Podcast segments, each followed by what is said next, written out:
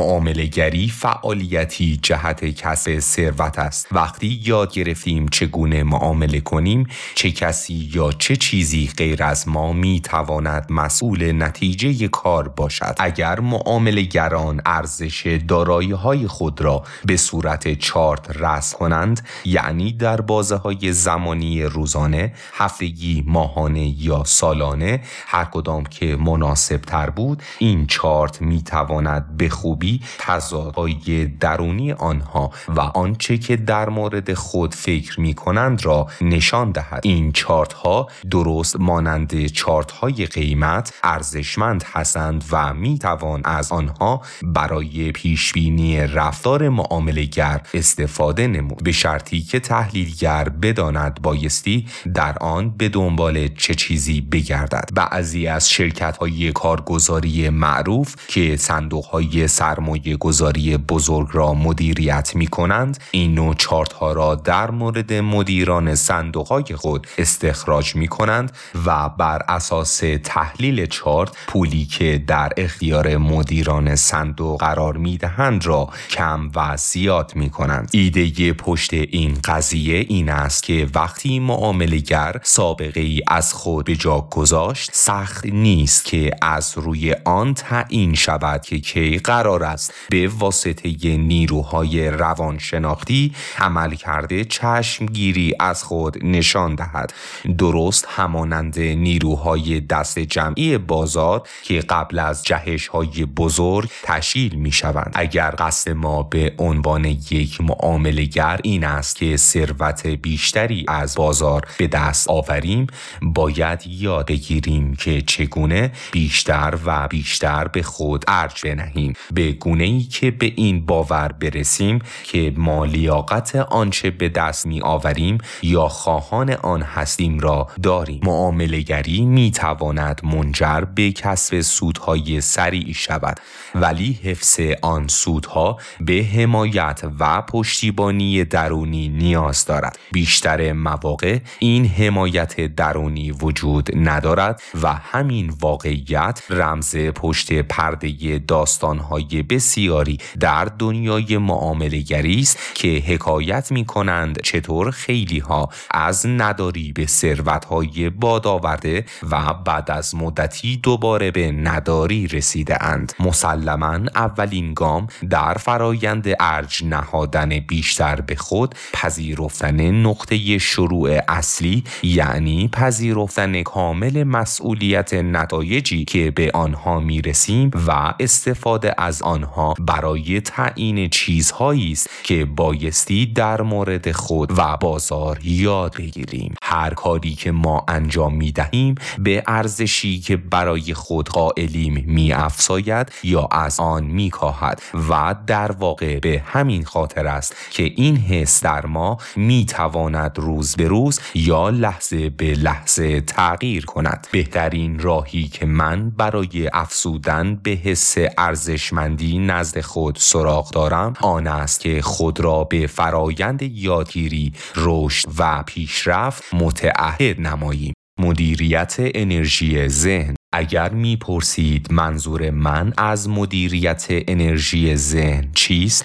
باید بگویم که کاری است که ما از راه های گوناگون انجام داده و انجام می دهیم ولی احتمالا تا کنون به این اسم به آن فکر نکرده ایم مثلا آیا تا به حال شده که چیزی را که می توان به عنوان یک زخم احساسی کوچک در نظر گرفت مثل یک بی احترامی کوچک را آنقدر پیش خود بزرگ کنید که به یک حالت جنون از خشم برسید. چگونه این کار را می کنیم درست است. با فکر کردن عمدی به آنچه که در ما آن احساس بی احترامی اولیه را ایجاد کرد. افکار می توانند بسته به نوع خود به انرژی ذخیره شده در زخم های احساسی اضافه یا از آن کم کنند.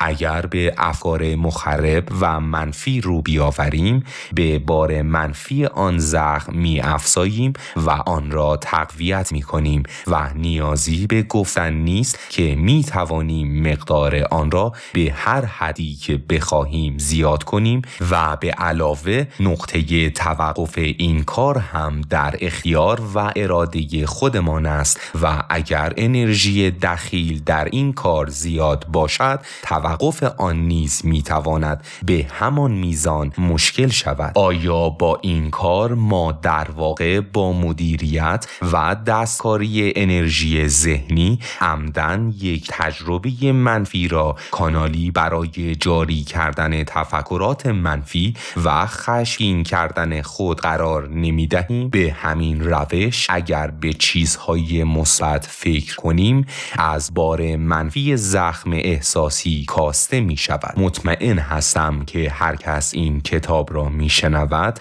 متوجه شده است که وقتی شخصی می خواهد خشمگین بماند از گوش دادن به هر حرفی که باعث فرو نشاندن خشمش شود خودداری می کند وقتی ما به اصطلاح از گوش دادن به صدای اندیشه یا voice of reason خودداری می کنیم در واقع تصمیم بر آن داریم که انرژی ذهنی خود را مدیریت نکنیم. تنها دلیلی که یک فرد خشمگین گوش خود را برای صدای اندیشه میبندد این است که می‌داند این حرفها پتانسیل آن را دارند که دیدگاه و در نتیجه احساس او را تغییر دهند. این باعث فرو نشستن موقتی خشم فرد می شود که او فعلا به آن تمایلی ندارد. اگر او تمایل به این تغییر نداشته باشد بابت هر مزیتی که خودش می‌داند از افکار خود به گونه مراقبت می کند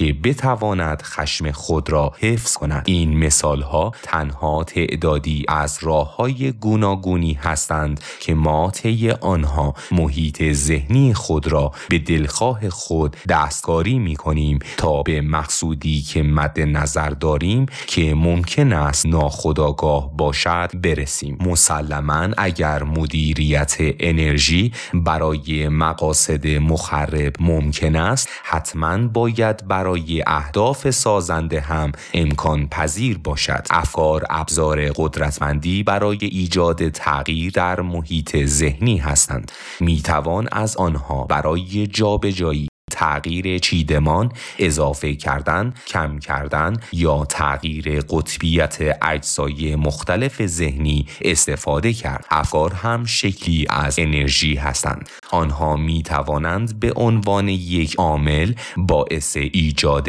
اثری در محیط فیزیکی شوند. مانند وقتی که افکار خود را از طریق صحبت کردن بیان می کنیم و هم می توانند باعث ایجاد تغییر در محیط ذهنی شوند. در واقع اگر افکار خود را به سمت درون و ذهن خود هدایت کنیم می توانیم از انرژی آن برای تغییر قوام و ساختار نوع دیگری از انرژی استفاده کنیم مثلا از افکارمان برای تغییر یک باور یا رها کردن انرژی منفی یک خاطره دردناک بهره ببریم. دقیقا به خاطر همین توان ذاتی نهفته در افکار است که مردم در برابر اطلاعاتی که افکار متفاوت در اشکال گوناگون ارائه می کنند از خود محافظه کاری نشان می دهند. هر کس ذاتا می داند که اگر به خود اجازه فکر کردن راجع به چیزی بدهد افکار این قدرت را دارند که چیزهایی که در ذهن ما وجود دارند را تغییر دهند که در